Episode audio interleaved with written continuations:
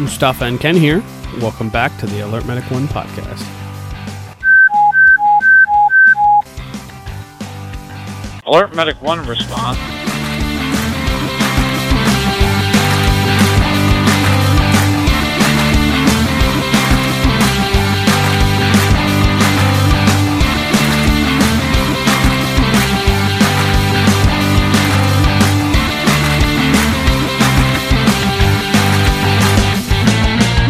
Well, Josh, thank you for coming back. Yep. You can introduce yourself again. Uh, I'm Josh, uh, firefighter paramedic down in uh, the DC metro area uh, with the big department down there. And I'm also an Army medic. Don't know if I said that last time, but been doing that for 10 years too. Thank you for your service. Yeah. You can edit that one out. We definitely just pissed off half of the audience. Okay. Mike? Mike Elwarner, uh, paramedic. Don't do any of the firefighting stuff, but uh, Why can- not? I'll tell you what. Do you not want to be a hero? I do not want to go into anything that's on fire. That's definitely going to get So- edited out. High five. That and uh, that, that and going up like the the, the ladder and Make stuff you're like that on a ladder that, yeah. truck. Not uh, not interested. Off the fire. You know what? Heights That's where I draw suck. the line. We should probably edit that whole front piece out. I mean, I don't know how the. Uh, did you say who you work for? the uh, wonderful Maryland State Police. Okay, so you're okay with that Aviation being a- Absolutely. Okay. I didn't know how that worked. No, all good. Okay. Cool.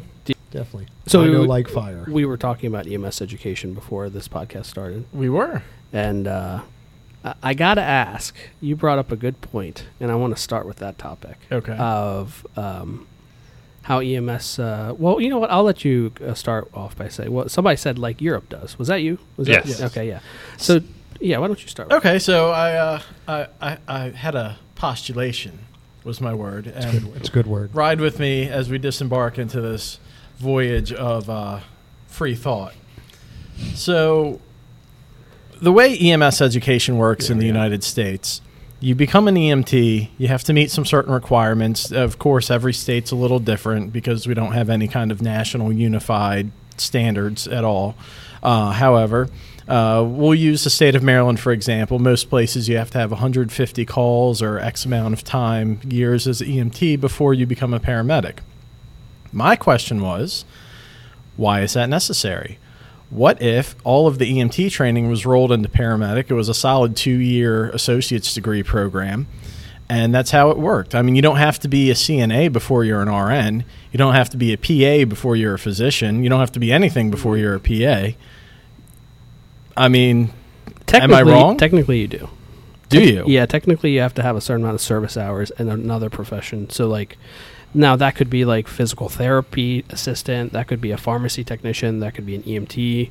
Okay. So there is that requirement there. That was that. So the original intent, and I'm trying to like not like screw up the audio here. I guess I'm number one, and I'm like talking really loud. But um, so originally it was meant to be for like armed forces like medics that came back from I believe Vietnam, right? You are correct. that um, that program was supposed to take folks that were already heavily experienced and give them a pathway for advanced clinical skills that maybe they were doing over there. And I don't Mhm. know the scope of the medics in Vietnam, but so I think what ended up happening though is there's now dilution by folks that are able to get into programs as like a PT assistant Mhm.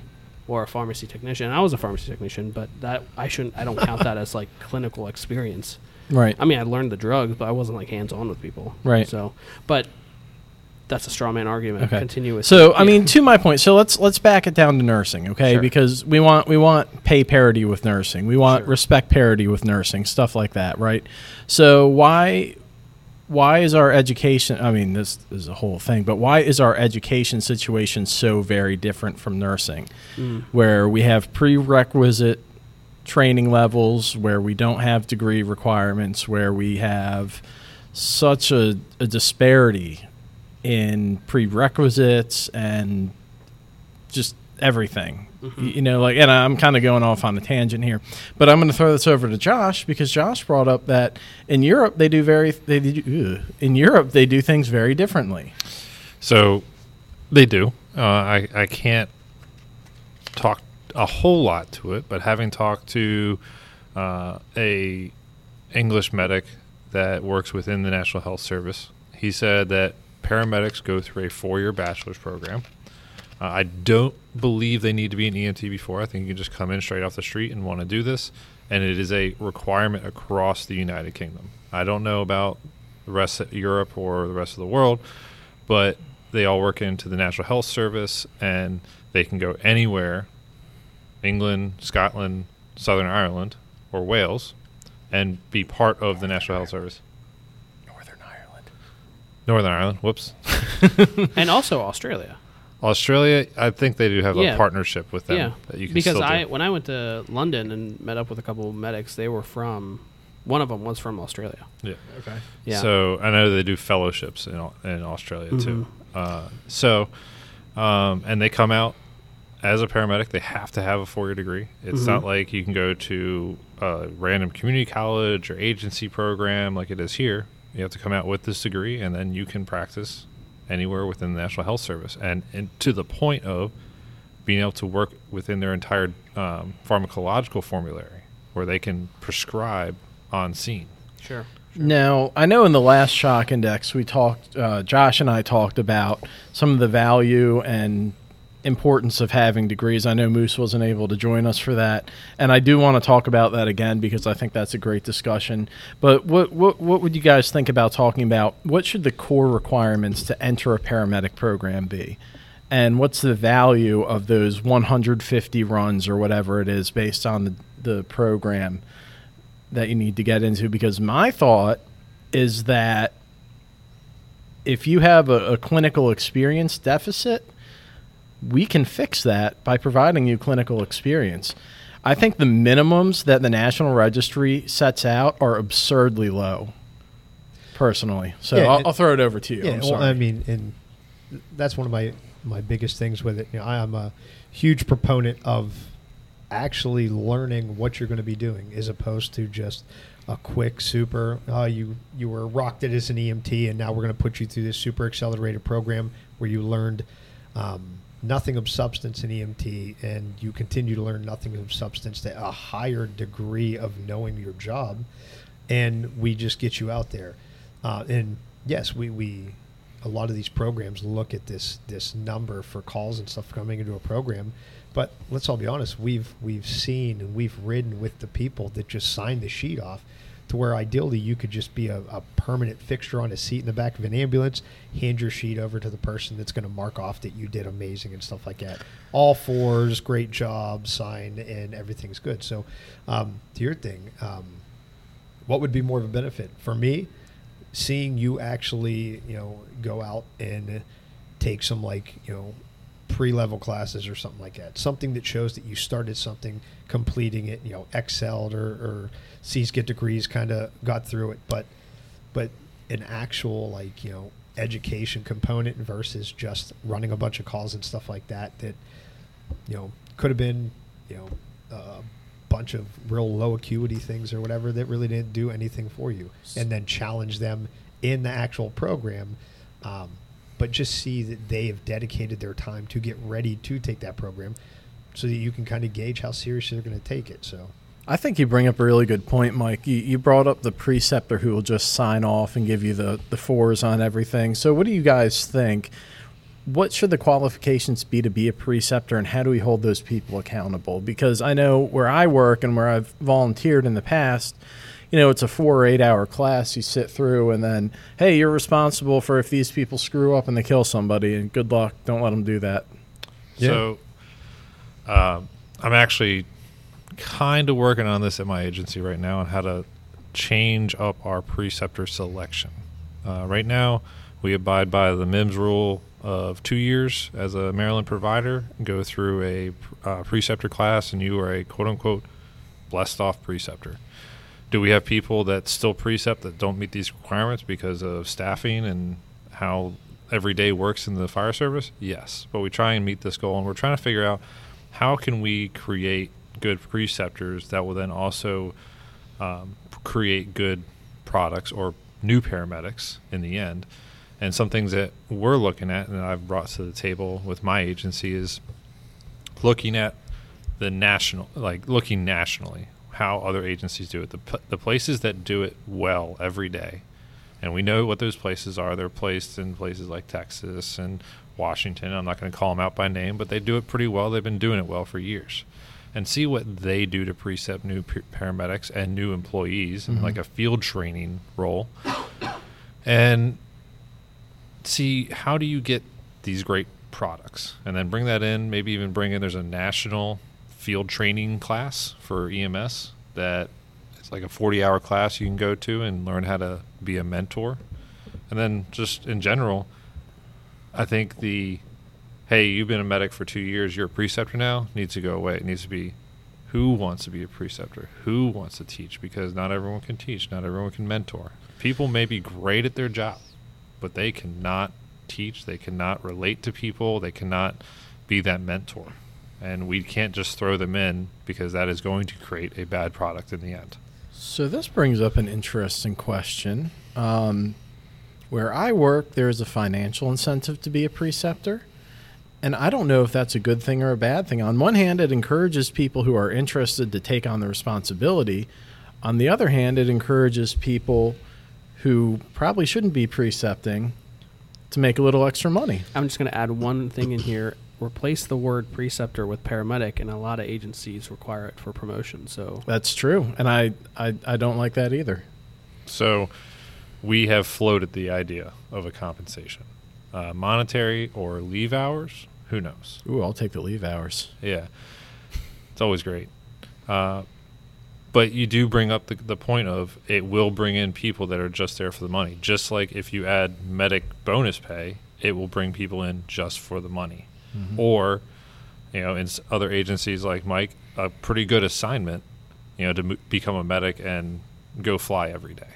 You know, um, you're going to bring in people that are just there for the status, just there for the money, just there for not the right thing.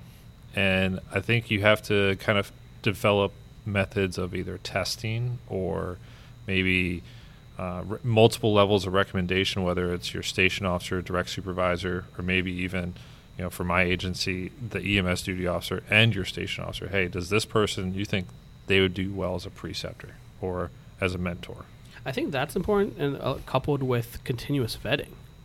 Yes. right? Like there should be an active evaluation process that is um, pushing the student to review the um, and I'm quiet again. Uh, Why am I quiet again? Um, that's stu- that's pushing the student to review their preceptor without any risk of um, repercussions, right? Because I mean, we all know folks that maybe were initially motivated, right, and then for whatever reason just lost interest. And also, maybe uh, there might also be circumstances where people were initially pushed to be that preceptor and then were found to not be competent. right? And maybe there should be some sort of additional continuing education and leadership training requirements on these people too. In so far as okay, you want to be a preceptor, that's great, but you need to show that you're on top of the latest science. So okay, we're we're moving to point of care ultrasound in the field. Well, that may not be coming out to your jurisdiction for another six months, twelve months, two years, but you want to be a preceptor, you need to be on top of this. You need to show us that you've taken a class on this, or uh, you know, reviewed your maybe a you know college level A and P class, or you know whatever it is, you know, additional Or get- EMS or get a degree. or you should get a degree. A Speaking novel of idea. which, I saw on Facebook or a social media site. Can we say Facebook? I don't know. But it was a large career department in this country that was offering an additional 3% for an associate's degree and an additional 6% for a bachelor's degree. Now, that's not a whole Is this lot. is this in a big country town, country music town?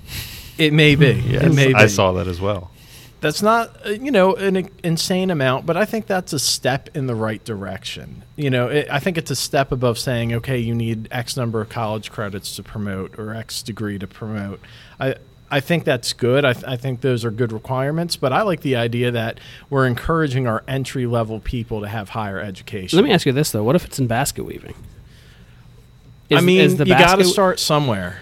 See, uh, uh, see, so that's what my issue is, and I, I really have an issue with the the big money government operation that has become But- higher education, right? So that wait, wait, let me finish. Okay. So uh, we, I think, if we just push people to have a and nothing against any degree. For the record, I don't want to get random emails saying that I like am like a STEM elitist, but like you already ticked off the You basket hate weavers. basket weaving. I have a PhD in basket weaving, and I really So Did you get it Take online? issue. Yeah, I uh, did. Well, He- uh, honestly, online's fine too. he tried it at Pinterest one time, failed. He wasn't happy, and now he's just got this vendetta. University of Pinterest. Because Sorry, I, Moose. no, no, no, no, no. but like, I think what I, oh, like I think there is value in higher education. What has higher education got me? Uh, I think, Student loans.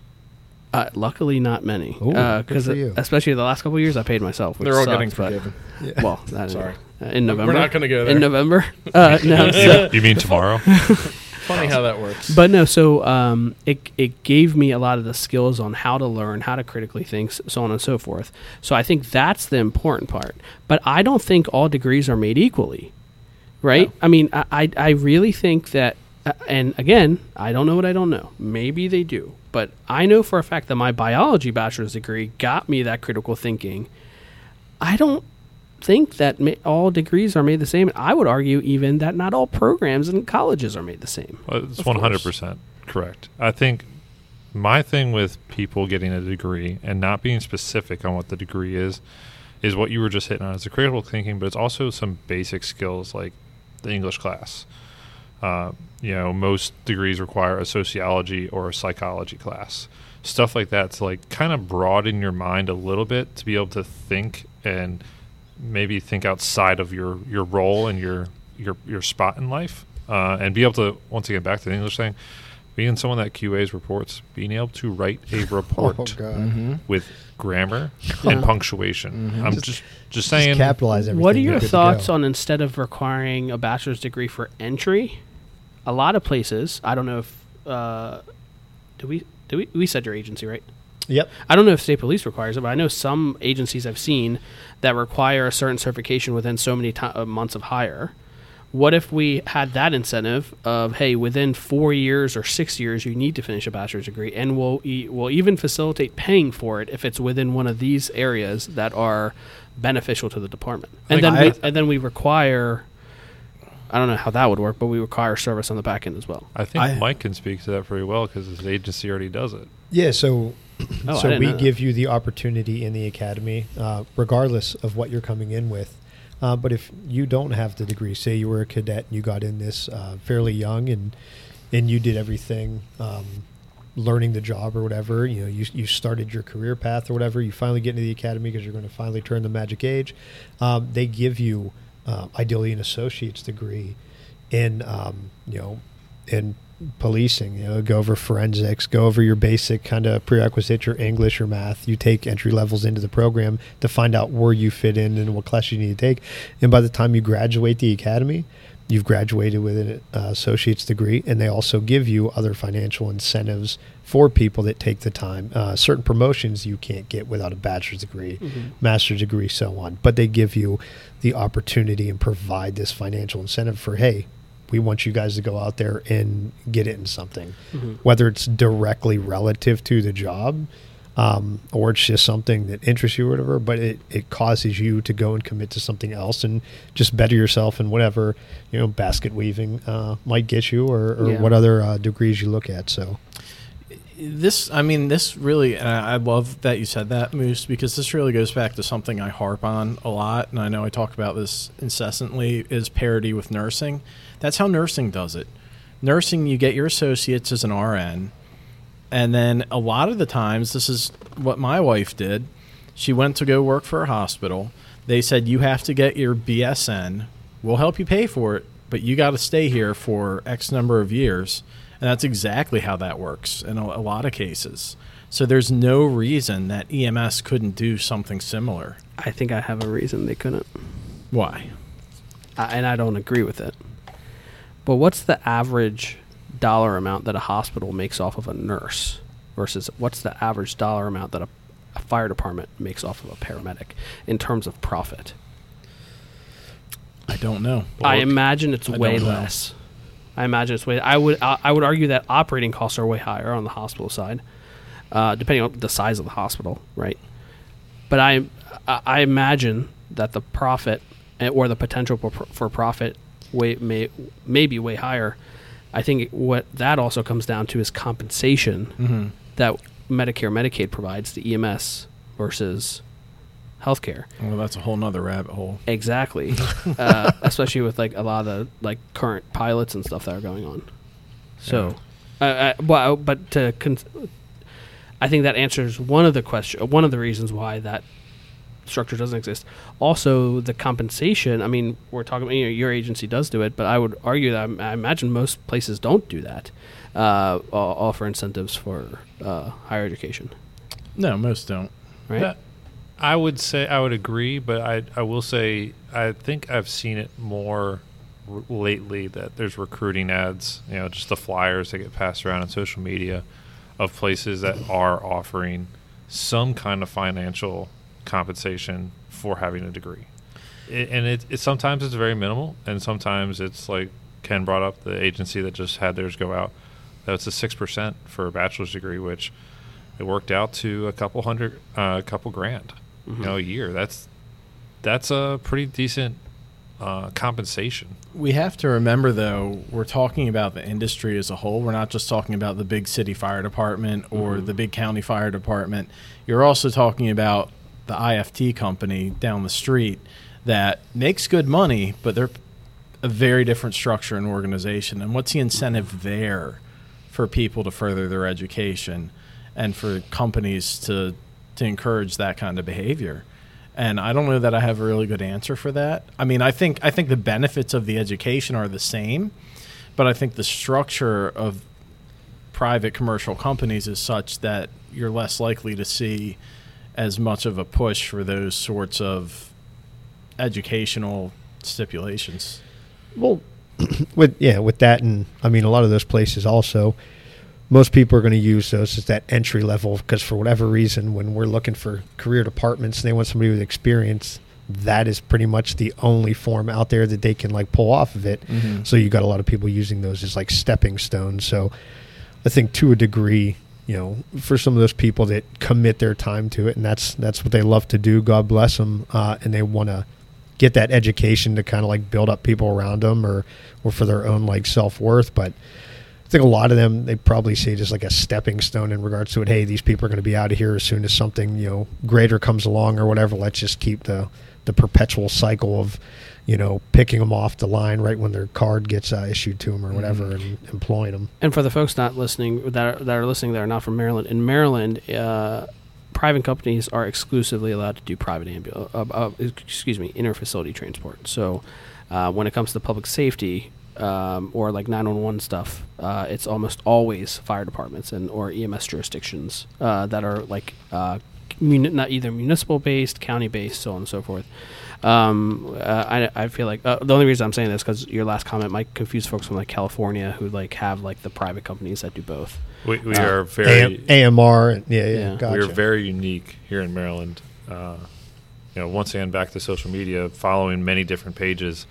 There's definitely i in most places a divide between EMS and fire, but here, fire takes care of EMS exclusively, or at least a third uh, third party like agency through the county government or town government, city government, whatever it is. But there's no like like Moose said, and he's the expert on it. uh, there is no private agency that provides 911 on a regular basis. Yeah, unless they're contracted with a uh, public service entity. Yep. Which we do see now. We yeah, that we do, that we do.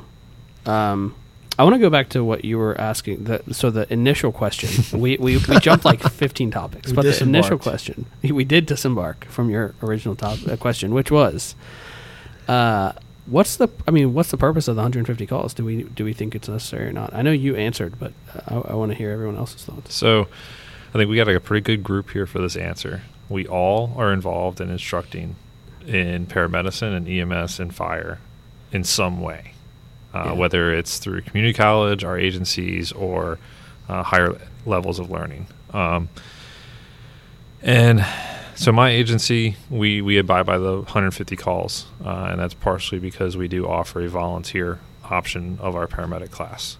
Uh, the guys that the guys and gals that come in from the career side are going to have the 150 calls pretty easily. Um, but I and I hope Cap, if you hear this, I don't know if you listen to this, and I hope I'm not giving away anything from the meeting the other day, but uh, we are thinking about trying to offer a option of a A and P class once you've been accepted to the program, uh, so that we can make sure that our students coming in have that baseline understanding of A and P, so that they can have that paramedic knowledge that Ken and I you we talked about last uh, shock index about being able to understand what we're doing to the human body when we give adenosine, amiodarone, we cardiovert, we pace, we intubate, we bag too hard, we bag too little. All this stuff, how we're affecting the body positively and negatively. And if you don't have that A and P understanding, you're not going to fully understand what you're doing. Skilled jockey. dude, dude, come on. uh, okay, we said it last time. You edited it out, hopefully. I haven't even touched the audio yet, but, but uh, yeah, no, we have to add these. Requ- we have to add these requirements. Otherwise, we're going to get people that come in and have very little experience, and it's going to show in their academics in class, and it's going to show in their abilities in the field, both in precepting and then later on outside of the educational center. And, But- and going to your point, when when they have nothing to fall back on because they have no no actual major understanding, they're going to go back to following just what is their limitations in the protocol and do just that, Mm-hmm. and then write their report so vague that you ain't able to gig them on anything because they wrote it in a way that they didn't, um, you know, out themselves, but they clearly haven't done nearly enough of what they should have done. You know, we uh, a lot of people pride themselves on their their paramedic status. I mean, I'll be honest. I, I enjoy being a paramedic. I, I enjoy having that card and being able to do the things I do.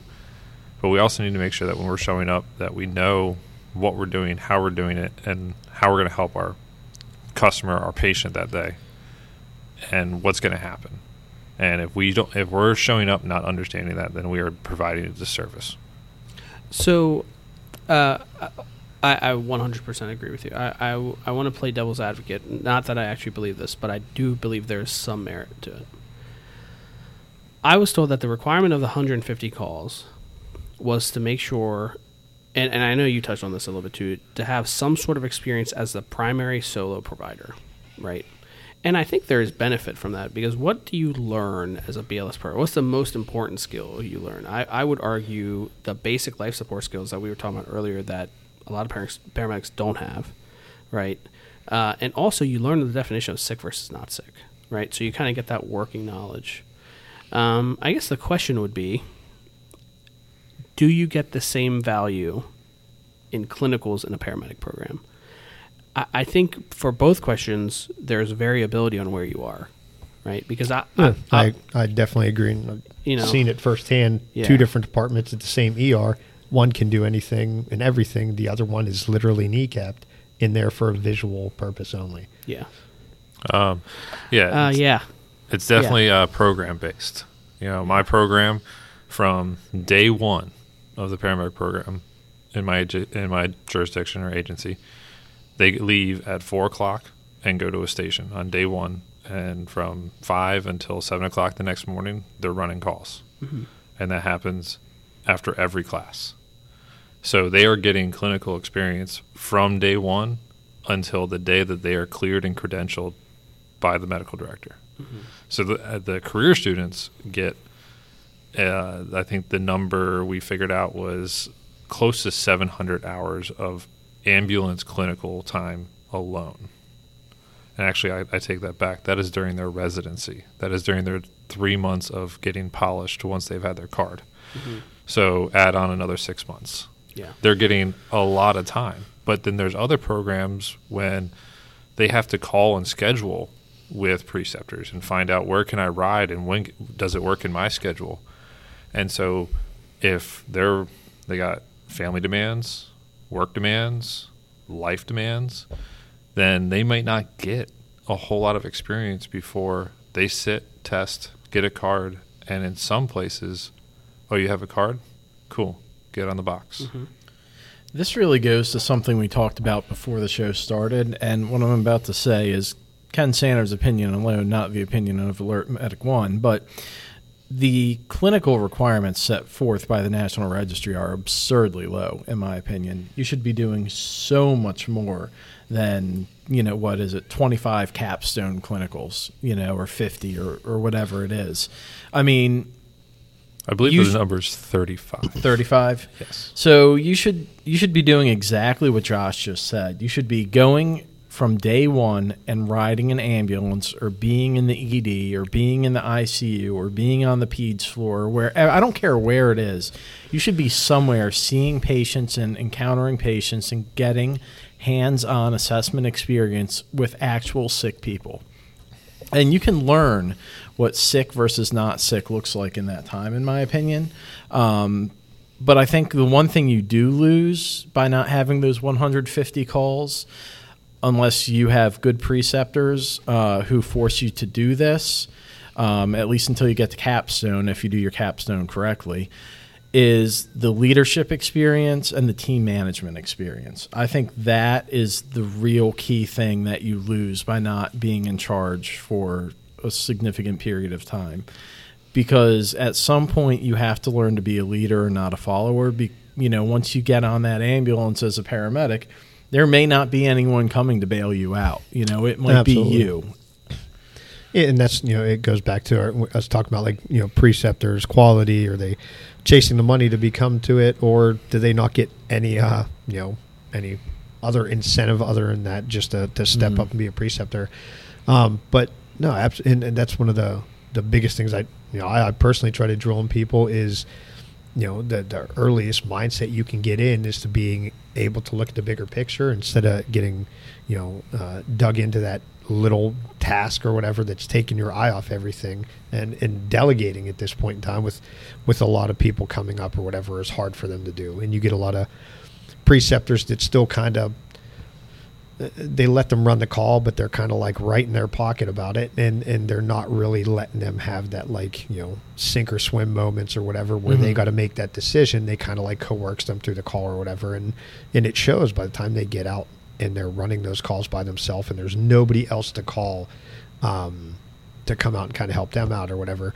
You know, not having that that mental capacity to pull that trigger and make that decision, you know, leaves them hesitant to do certain interventions and certain drugs and you have a partner just standing there with his hands like out waiting to do something or whatever, but you've never really developed that because you didn't have the right type of person to kind of have you have to be in the hot seat or whatever and make those decisions. So, Yeah.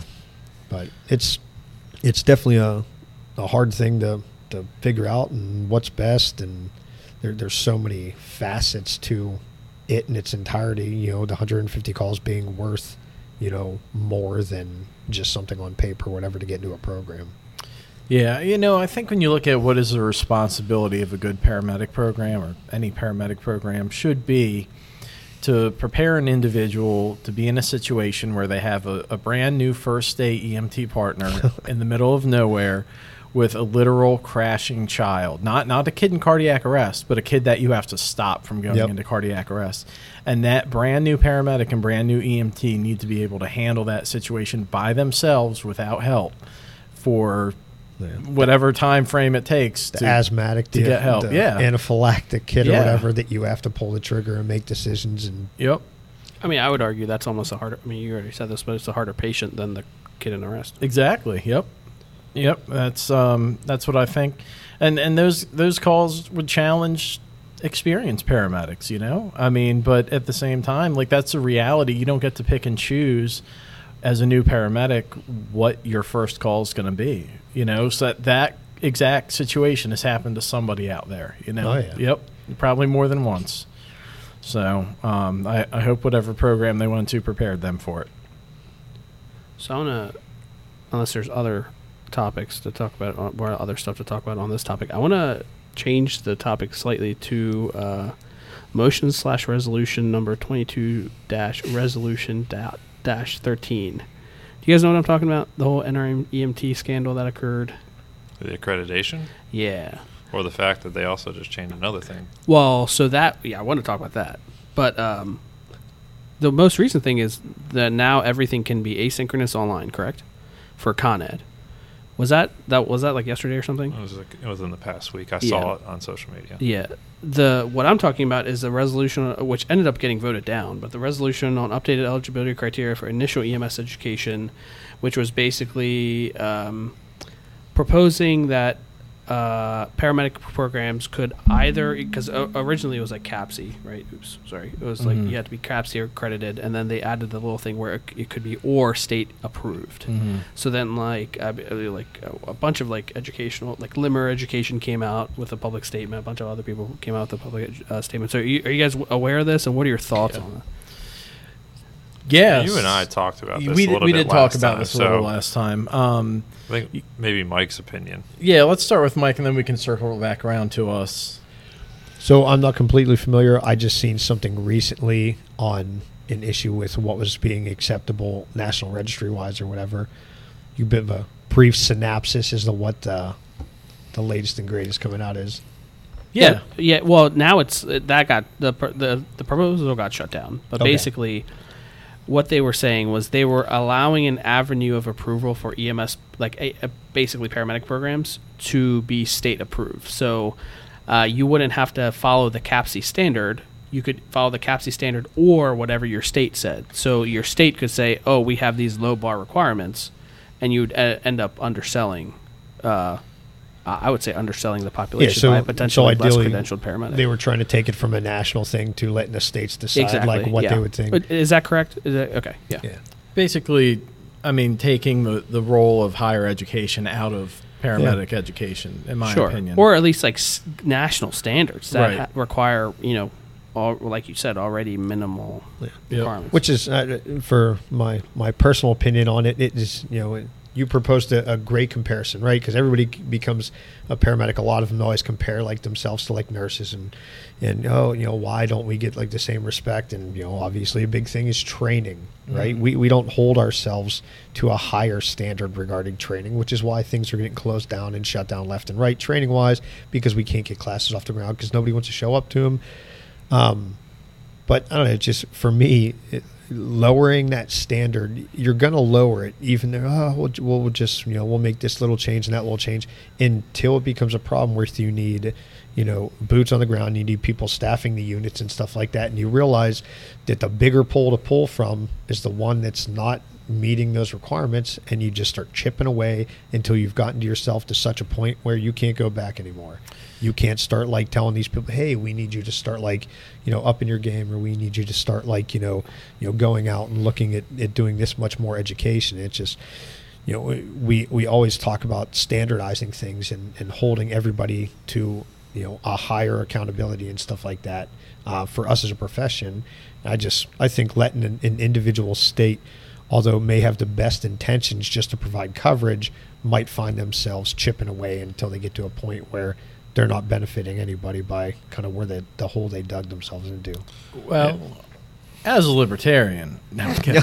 Sorry, go ahead, Josh. Uh, so you know something you said right at the end, Mike. You know, letting the states figure out what works best for them.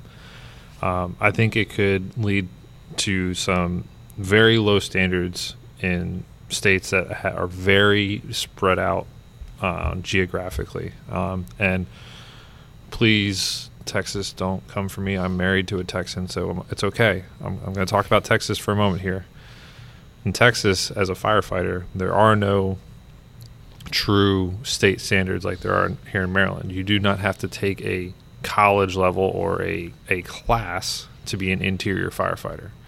They allow the individual station to train someone and then clear them as an interior firefighter to then do the job because It's terrifying to me. it is. It is. And it's because it's so spread out. There are sp- places where it is hours to get to some kind of education outside of you know elementary, middle, and high school. And so these places don't have the ability to get people trained like they would in Maryland, where we have MFRI that handles all of our statewide training. That says if you're going to be an interior firefighter, you at least have to have these things. And at least they regionalize it to Yeah. an extent with availability. But then that bringing it into that state can make the decisions like, oh, hey, here's the minimum for middle of nowhere. I'll just say Texas, I'm talking about Texas right now. to have a paramedic program because we know you guys are having trouble getting paramedics or EMTs or or whatever it is that you need. And now we're going to see a drop in the uh, level of not the level of care, but the uh, efficacy of the care, the the uh, how good it actually is. Yeah, if the guy if the guy's teaching it already can't get the education and and and be well read into newer standards and practices and stuff like that, they're teaching ideally what they're familiar with to, to new fault, no fault of their own. So Yep. So I'm going to disagree with you a little bit, Josh. I think there is going to be a drop in the level of care if if we decentralize paramedic education and standards because what's going to happen is as we lower training standards, skill proficiency and knowledge is going to go down. Oh no, no, that's The- what I was saying. Oh, I misunderstood you. Oh yeah, if you decentralize it, it's going down. Oh, I'm, I misunderstood you too. Yeah. Okay. All right. it's because you guys got lost with his mustache. It, ta- Yeah. it happens It's typically. So- it is a beautiful mustache. It's just right over here at the top. you know, it's all it just moves up and down. Eyes are up here, guys. So uh, no, no, definitely. If you decentralize the the education standard, you drop the accreditation standards, the uh, the product in the end will get worse. Yep. one hundred percent. And I I think what you- what you would see is medical directors pulling skills and drugs until you get to the point that a paramedic is basically barely even a paramedic. You know, it's going to be like An ambulance driver. an ambulance driver. you know, like you'll be lucky if you get an AEMT. You know, So let me ask you guys this: What about skills that are already not performed a lot? Wouldn't you argue again, devil's advocate? Not saying that this has anything. You to really do- like playing that role. Yeah, I know. I know. He I does. Know, I know. Well, I don't want this to be a podcast of everyone agreeing with each other. That's kind of a boring podcast. His sole purpose is to just disagree with everybody. Stir the pot. Yeah, the um, there's a term for that. Lob Uh, it in. I don't know. Uh, I'm forgetting the term, but um, this has nothing to do with decentralization. But um, wouldn't you argue that skills like uh, intubation, other skills uh, like advanced skills aren't done often at all anyway, and that allows for like weakening of skills because everyone can do an advanced skill?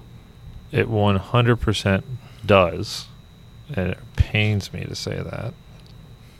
Yes and it kind of does, but um, w- this is the hot topic right now. In the past, know, five years, I'd say, since Part and Airways came out, Part Two, I think, yeah, came out and said that referring to like massive research studies yes, for folks that don't know what that is. Yes, take a look. You need to read them. But um, where they said if you don't do the training, if you don't do it a lot, then you're not going to be good when it does come time to do it because it is a high acuity, low frequency skill. Uh, there's a couple that are more low frequency, but intubation for some of us can be a very low frequent event. Mike, that I mean that that's that's something that is his bread and butter in his agency. Yeah, so uh, Moose? with yeah. Not so much. and, and and and with that, I have the the absolute pleasure of you know at the time doesn't seem that way, but um, we we do a lot of training and stuff, have a lot of continuing education uh, within um, aviation, and you always have somebody you know QAing or you know use the UE scope. You have people contacting you and going over and stuff. What can you do better? We have every section has its own mannequin stuff like that. You have equipment available to you to where you're constantly doing it. But the, in the in the con ed, you know, you're going over the stuff. You're going over airway. I mean, that that's really what we pride ourselves on. We do all our clinicals and stuff like that, peds and adults. So, I mean, we're always reevaluating each other and ourselves and stuff like that. And you know, for us, luckily, we have the ability to go on these high acuity calls and stuff like that, where we find ourselves intubating um, quite frequently and stuff. Some sections a little on the, the the lower side and stuff, but but still, it, I, you know, one thing that we have is the ability to keep training, to keep kind of, you know, calling each other out and recognizing, hey, we need to work on this, we need to do this differently or whatever. Or you're kind of like, you know, you're you're going through the motions, we need to get better. Um, yeah, it, airway's a, a huge thing that typically see or whatever at work that is grossly uh, either underutilized. So then when the time comes, it's this super high acuity emotional call and stuff like that, and you're going to resort back to what you remember about training, which you know the last time you went over airway might have been when you were in paramedic class or whatever EMT, and you might have not taken any time to go and learn anything. You know, University of Maryland with their advanced airway class, absolutely amazing class. Um, really take you out of your comfort zone and stuff. But no, absolutely, it's it's it's one of those things where, and again, if you don't feel comfortable doing it, you'll write your report or you'll do something on the call. It's, uh, well, you know, time to the hospital or thing that, and it just under the rug. Nobody bats an eye because you know, for the most part, nobody wants a Monday morning quarterback, even though some people QA wise do. But when when they can kind of justify why they didn't do it and stuff like that, whether it was right or wrong, you know, we don't you know hold them to any kind of standard in most cases and say, oh hey, let's uh you know let's do some training or whatever on this, or we don't really checks and balance each other a lot out in the field, and I think it's a, a huge problem sometimes. So I mean, but wh- what you've basically described is a small group of clinicians that perform a skill uh, regularly, because uh, there's the same amount of opportunities. But if you have a smaller number of clinicians, you have, you give those folks more opportunity. Right? Absolutely. Uh, that begs the question: Is there room for that uh, another tier of paramedic? Josh, Yes. Like mega paramedic.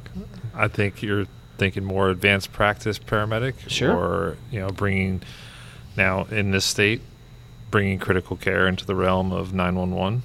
There, I mean, there's lots of agencies that use critical care in 911 outside of the state, um, and I think with, and I don't want to get on a topic of community paramedicine because we can spend hours on that, but with a push of community paramedicine the evolving healthcare system that we are finding ourselves in, where we're sapped for personnel and in, and indi- Yeah. and personnel, money, supplies, whatever, and inundated with an influx of calls. It seems like within the past three, four years, I think everyone has gone up drastically.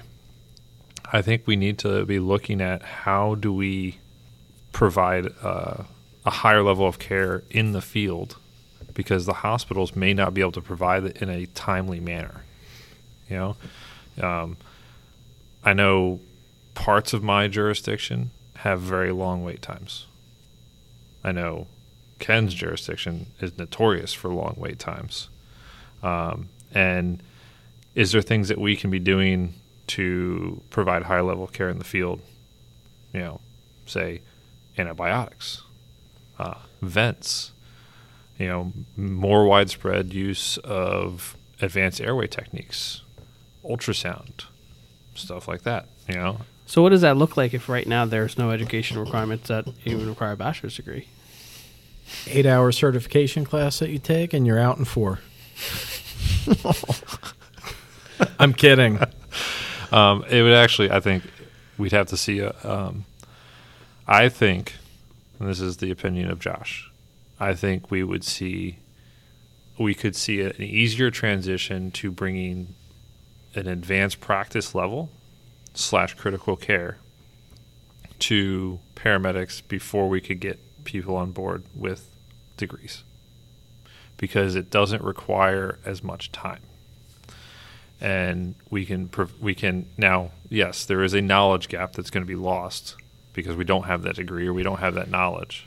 But being able to train someone to do ultrasound to maybe do some in-home prescriptions of some minor formularies uh, or teaching to do uh, a range of advanced practice skills would be easier managed than And what's the training requirement you're proposing? I, I don't know. I don't know what it Mhm. looks like. You know, is it a formal uh, critical care class? Is it you know UMBC's critical care class? Is it University of Florida's that I'm going through right now, which is a semester long, or is it an in-house? Hey, this is what our agency, our state, county, whatever, is comfortable with teaching a select group of people to be able to perform in the field. Um, there are agencies that are doing that right now to call them out, Austin-Travis. They have provider levels. All of us sitting right here, right now, working for them would be a provider level five, which is your your paramedic. Well, they have a provider level six, which in, you have to have critical care or flight paramedic certification to get to that level to train to do it. And it involves more meds, vents, whole blood, uh, finger thoracostomies, all kinds of stuff like that. So I think it would be an in house built program, most likely. I just think it would be nice if we had a strong national EMS organization who would advocate for these kinds of things and who would set standards that we could all follow. Or all these different ones come together to work together. You know, Yeah. IS, ISBC, NAEMT, NREMT, NAEMSP. There- there's, there's a couple different acronyms out there that don't work together all the time. And why not? I mean, are there political issues between them? Like, They- what's the reality? They can't get all of their um, names on a T-shirt, so it's not gonna work out.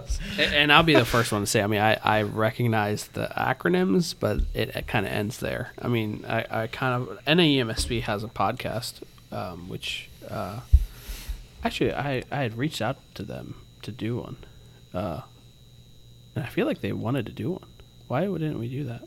Probably COVID. he went on all like devil's advocate and like argued against them coming on. It was it was the Yeah. Thing. no, no.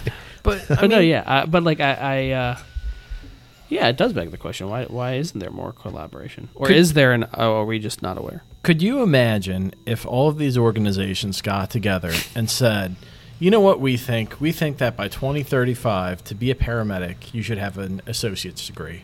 Could you imagine if they all did that? Like, people, number one, people would lose their ever loving minds because, God forbid, we, we require any sort of a degree to be a, an EMS clinician. I don't love the word, but I'll use it. We know. Um, Wait, But- you don't like the word EMS clinician? I had no idea.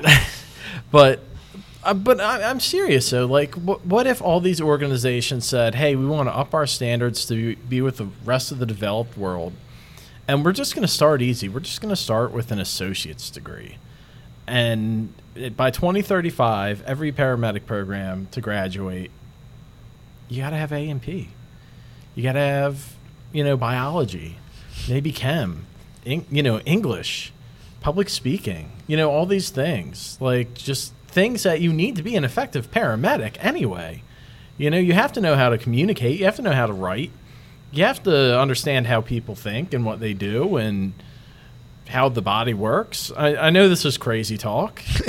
Absolutely, Moose crazy looks talk. like he's ready to throw a big Not devil's even- advocate out here. I am. He's, he's Yes. coming. He- Uh, He's I'm coming with that He's got the the hammer. He is. He's ready. Come on, Moose. He's about ready to Lay it smash you. What do county administrators, city administrators, uh, I don't know, state administrators, you know, what do they have to deal with that hospital administrators don't?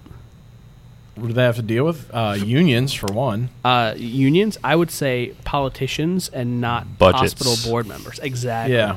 So I think that even if that that these groups got together, right? So they're private organizations, right? All these, for for the most part, I'm pretty sure Mhm. they got together, got an opinion together, went and testified on Capitol Hill, right, to whoever. Uh, I think there would be an equally strong lobby that would be from the representative class that would say, "Where are we getting the money for this?" And I think it would get realistically. I think it would get if it was added as an amendment to some random bill, it would get squashed in subcommittee. I'm uh, not saying it yeah. has to be a legal action. I'm saying that the, the private organizations involved in EMS should advocate for Oh, I know. I agree with that. I, Um, I, I, I guess I'm just uh, I I'm 100 percent agreeing with you. I'm just I know. like, uh, I, I think this is the jaded part of me that's like, And, and look, How do they, we actually they would. it? And I, if memory serves, it's been a long time since I've read up about this, but I believe when nursing went through the same things that we're going through now, when they started pushing for degree programs and the BSN and all that, I think there were there was similar kickback. Um, Oh, sure. because all of a sudden there weren't nurses coming out of school. Like this created a major staffing shortage. Mm-hmm. But in the end, look what's happened to nursing. It's a, a respectable, well-paid profession now. now you can be an NP. Now, you can be an NP. Do you want to talk about mid-levels? Is that where we're going? No, oh. not today. not today. I Although, if I would argue that I know we we don't even have a paramedic bachelor's degree. Well, we do, but if a certain if certain education programs had a ma- a clinical master's degree at their e- EMS educational programs, like they do other master's degrees, Paramedic mid levels. Sure. But like, I would even take a clinical. Like, a, imagine I'm not gonna because I work for them. I'm not gonna call them out by name. But imagine if uh, an educational program that was a higher univer- you know, higher le- level of education or hi- I don't work for them. If UMBC offered a master's degree, Yeah, in, in, in cl- a, a clinical track. yes, Right. Yeah. they offer one in the management track because Yeah. I have the bachelor's form of it. Yeah. Yeah. yeah. But they should offer. Well, because they have a management track, they have a public policy track, and they have an education track, right? yes. What if they had a clinical track? What if it was a bunch of docs coming in and teaching you advanced level stuff, and it was a clinical edu- Georgetown has a physiology master's program. So many colleges have. I believe Hopkins has like a clinical, f- maybe not Hopkins, one of them. What if what if there was one spe- specific to critical care? I was looking for similar programs a couple of years ago. The only ones I could find were in, in Europe, and they were they were I, I would not qualify because Yeah. like they're meant for folks that have bachelor's degrees from there that want to be those advanced level PA level paramedics that ride around in cars with physicians there. I mean, it's almost like that agent, that uh, organization has their name on a critical care program They do. that they could put into Are a master's okay program. Batteries. Yeah, Okay. yeah. I replaced them before we Okay. started. Yeah. But yeah, like it's almost like they could take that and translate that into a clinical Is master's. that is that a program that they? I mean, I, I guess we could, talk offline about this, but is that a program that they own, or is that something that they teach that other colleges? Because like that certification you can get from other places. So the UMBC program is made by them and then can be sent out to other agencies to administer and ah. give. You don't have to take it at UMBC. You don't have to take it with a UMBC instructor. It's it's they created it and then sent it out. but the central hub is still UMBC, like across the yeah, nation. if, I've seen uh, I've seen their slides and other stuff I've done, and it's all UMBC on it.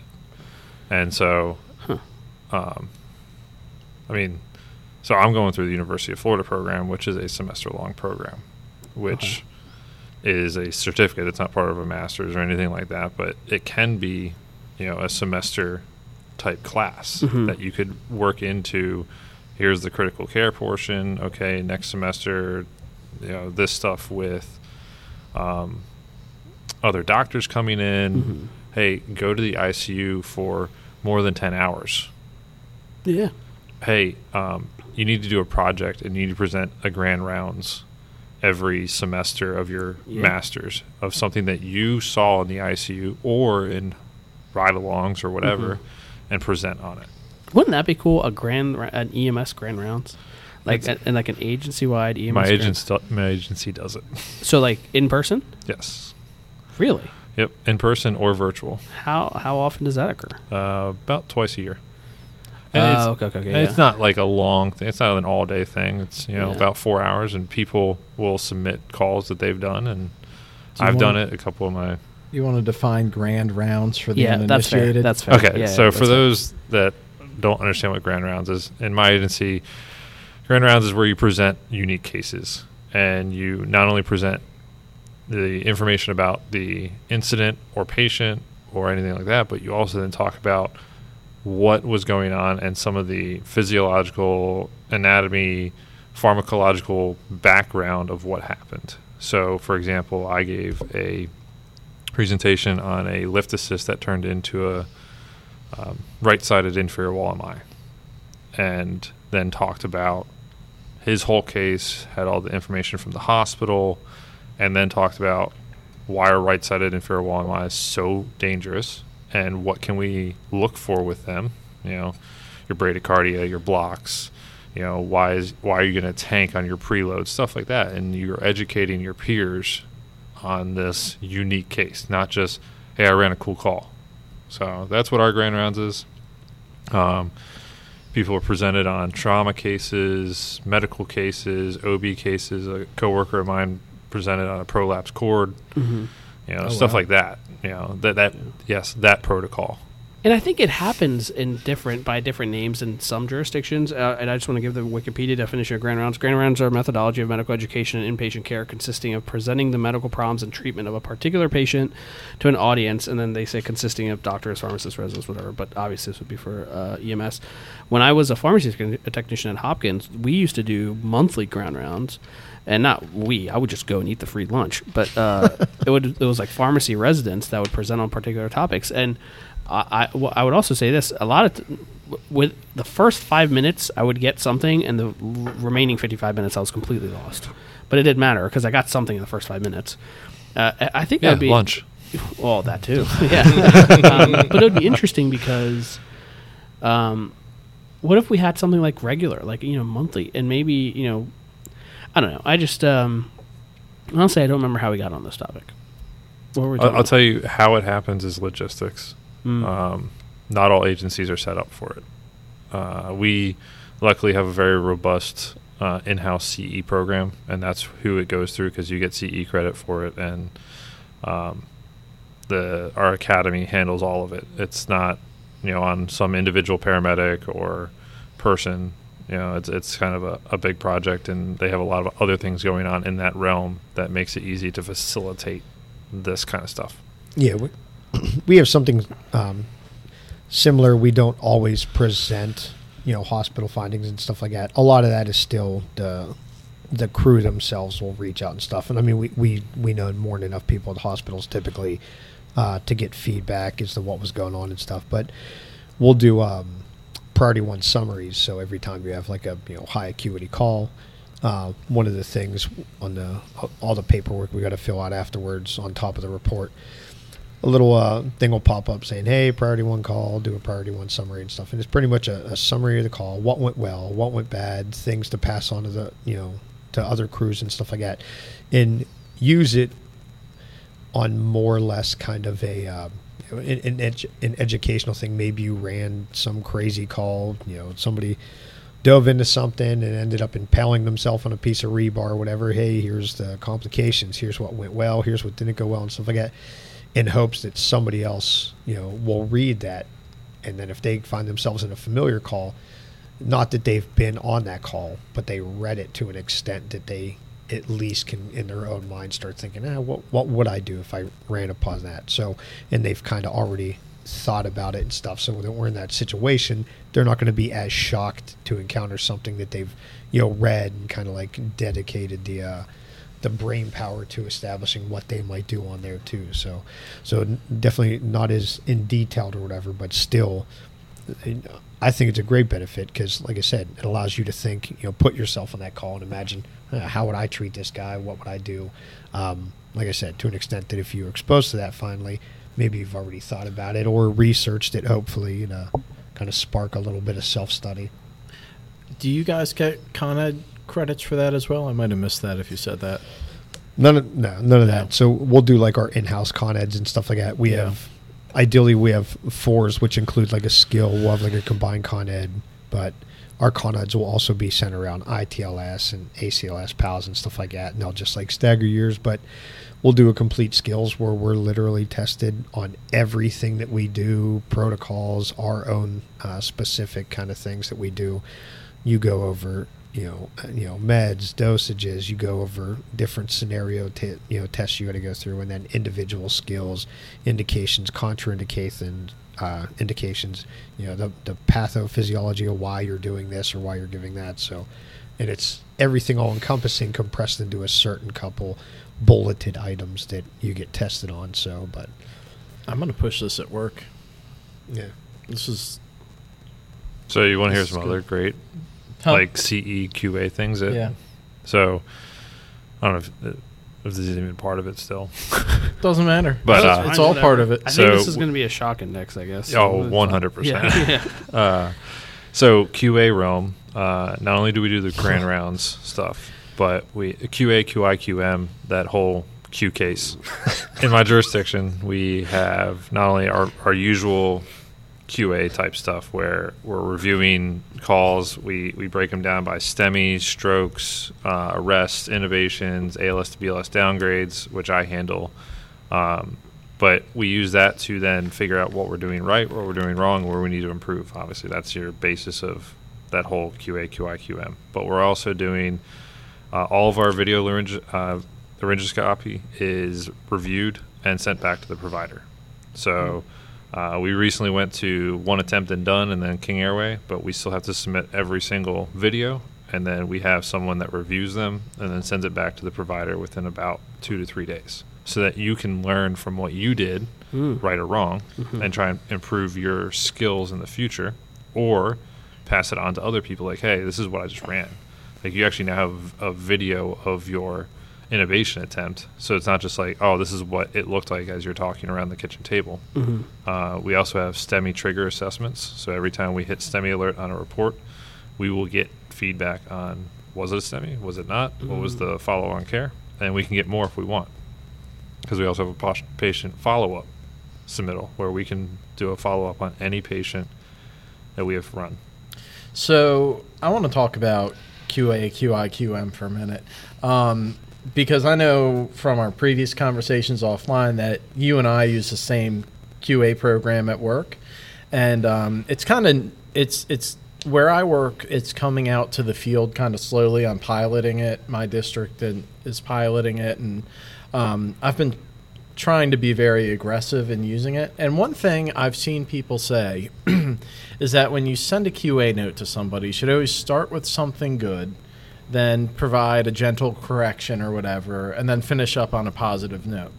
Now, the other thing I've seen is that when you um, now, as I say this, I feel like we've had this conversation already. Have we had this conversation? I don't think we talked about Okay. QA. So All we're good. Uh, the other thing I've seen is that's the, the QA sandwich. Like it's the good, you're really not that good, and then the good again. And then it's basically setting somebody up for every time they get a QA note and it starts off good, they think you're going to criticize them. Um, I try to counteract that by also providing follow up on jobs well done. Um, but I, I don't know, you know, I feel like that's maybe being a little too sensitive to say that that QA sandwich thing because if somebody needs improvement or if there's a problem or even if there's just a minor thing that could be done better. And you, as the supervisor you read that you need to address it somehow. You know you can't not address it. So what are you supposed to say or do? I, so I have one opinion on that. Number one, at least for us, maybe we should it shouldn't be a red flag when you log in. Yeah, the first the, thing in the, the morning. red the red box. right? Because that like, au- oh, no. automatically it's not it's not exactly a soothing thing to Right. see first Or thing c- in the morning on your first Or trick coming in. to your email or Or whatever on your phone. Yeah. The other thing I would say is send good QA notes that don't have anything bad. right yeah i agree right? Like I remember getting some pretty nasty QA notes, uh, but when I got when I got those, I would evaluate who the person is, and if they were also complimenting me when I did good stuff and didn't include anything bad, like the compliment sandwich, then I'd be more like, okay, cool. They're also recognizing what I'm doing well, but if you're only communicating, and they're both system issues, right? If you're only communicating when something bad is happening, and then you're you feel, then they'll they'll see th- right through it, and they'll say, oh, he's only complimenting me because there's something bad. yeah Does that make sense? yeah I, I agree So, how we do our QA is we actually don't eat, we take out that whole sandwich. We just start with elaborate more on this. You know, maybe the the narrative just didn't have the meat that we were looking for, and there was just stuff that was left out. You know, for whatever reason. You know, it, here it says you didn't give pain meds. Why didn't you? Oh no, I did. I just forgot to put it in. Something like that, or here's my explanation. And sometimes it's stuff that's lost in explanation or lost in describing things. And then if In they're a, in a vague report, like Mike was saying, yeah. yeah, yeah. And so then from there we decide, hey, do we need to elevate this to a level of QA, you know, level four, level three, two, one, and figure out how do we take it from there. And if we have people that are having issues over and over again, okay, now let's take a look at is it provi- is it uh, a ability? Is it knowledge? Is it something outside of the job that is causing issues? And hey, maybe we need to bring them in and talk and be like, hey, what's going on? You were doing great in these past six months. we've had this issue, this issue, this issue. What can we do to try and fix this? And then we build a packet of improvement, and whether that's clinical skills or stuff outside of that, and we try and rehab the provider to be back to where they were or better. I think a, a- key part of that, uh, in my opinion, should be the the only communications via email or via QA note should be explained further. Yes. Everything else should be a person talking to you, and it shouldn't be a punitive thing like, "Hey, you got to go to the principal's office out of service." It should be, "Hey, let's come have a conversation," or I come to you, right? Or, or not. Uh, Ken comes to you and like says, "Hey, what's going on?" I Yes. saw this. You explained further. It didn't really meet the threshold that kind of satisfied me. Like, can we talk about it? And it should be a collaborative thing, and it, it shouldn't. We shouldn't wait for a rainy day. If it's something good, then we should also, hey, explain further, and then, you, hey, I just really want to commend that you did a damn good job, and you should do a educational opportunity thing on it. So on the on the good thing, and you know, some people may have an opinion on this, but we actually send out surveys uh, to our patients, whether it's telephonic or email, or somehow we get a survey to them, and we they push for us to get phone numbers in our reports for the patients so they can send these, and we'll get the feedback from those. If they said, you know, they did great on this, we'll get emails with that in it. I've gotten a recording of a voicemail from a patient, you know, stuff like that. So you're like actually hearing that, oh, these, these patients appreciated the work we did, or you know, whatever it was. Um, and I, I think we're working on the uh, more the the good grams, not the nasty grams, of like trying to like see the stuff in the reports and like be like, hey man, you did a great job, or hey girl, you did a great job. So, but we're definitely trying to change because we had that nasty gram culture, and we're trying to change that. But also, it's not really fair to someone who has the QA reports, who's also uh, upgrading BLS units, who's also running as a frontline supervisor, who also might have to do infection control stuff, who might also have to do a billion other things too. You just describe described my day at work. And it, it, it comes down to logistics. Like Yeah. our agency or my agency, the QA is outside of the duty officers. Oh, interesting. Yeah. There's a whole office for it, and there's people. there- There's field providers that read the reports, but the duty officers are not involved in the QA unless they have to be. interesting. So now, are there duty officers that have the collateral duty within Mhm. that? Yes, but it is not their day to day. Wait, so who's doing the QA then? People that are It's a variety. So we have a a chief that is in charge of the admin side of Mhm. EMS, and he is the the top part of that QA. And then a captain that is QM. We're vacant right now for QA QI captain. And then below them are process managers. I'm one of them. I take care of ALS to BLS downgrades. But there's also a process manager for STEMI, uh, intubation, medical arrest, that's not your full time job though. no, it is. It's something on the side. We Mhm.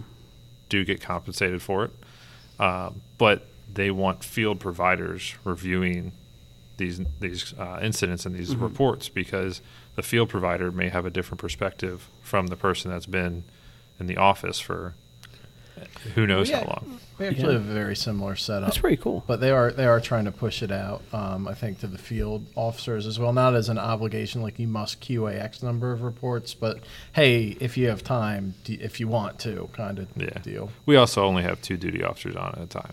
Okay. Okay. So they're inundated with running calls, managing hospitals, handling the day to day Yeah. issues. Two e- two EMS duty officers. For, Yes. the, for your whole jurisdiction. Yes. Wow. We we just got a third, but it hasn't Okay. been filled yet. Wow. Is that the equivalent of like an EMS lieutenant? Yes, Okay. but they're captains. Okay. And then wait, so how do you promote from a paramedic up? You go straight to captain? No, no there's, we're totally different from Baltimore County and Baltimore City. Oh. Okay. I don't know if you want to have it offline. No, no, we'll have it offline. Yeah. Yeah. yeah. Interesting. Yeah, I think there's a lot of interesting hmm. things about how different departments do stuff, though. E- even Oh, i- yeah. even in the you know the general Maryland D.C. area, you know, even if you just go from like Philly down to you know Richmond and the areas in between. You know, just how different the fire services drive are. from Garrett County to Cecil County. And Right. You drive through a lot of different stuff. Yeah, it's true. it, it's it's really fascinating. You know, just going from, you know, if you start in Ocean City one day and drive out to Frederick, you're gonna run Yeah. through almost every different kind of department that you can imagine, and that's just in this one little state. And you might see a helicopter fly over if it's not cloudy. And you might. Exactly. Oh, shot. It's all about the low Fired. cloud ceiling. Low cloud ceiling. Oh man, this was fun. Do oh, we do we miss it? Oh, we did miss the or the other resolution, but that's fine. We can talk about that. We can later. do that. Yeah, we. Uh, I don't know. We'll take a little break. Yeah, we we we can. Yeah, that's fine. Yeah. Cool. I, th- I think you want to just wrap this one up. And, yeah, let's uh, just wrap this one up. Okay.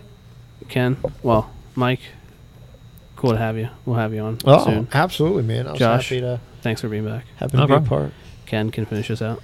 Don't don't wait. Don't tell them to go to anything. Just finish it out. Thank you, everyone, for listening to Alert Medic 1. Stay safe, and please tune in next time. Leave us a like, a rating, and a review. Have a good night.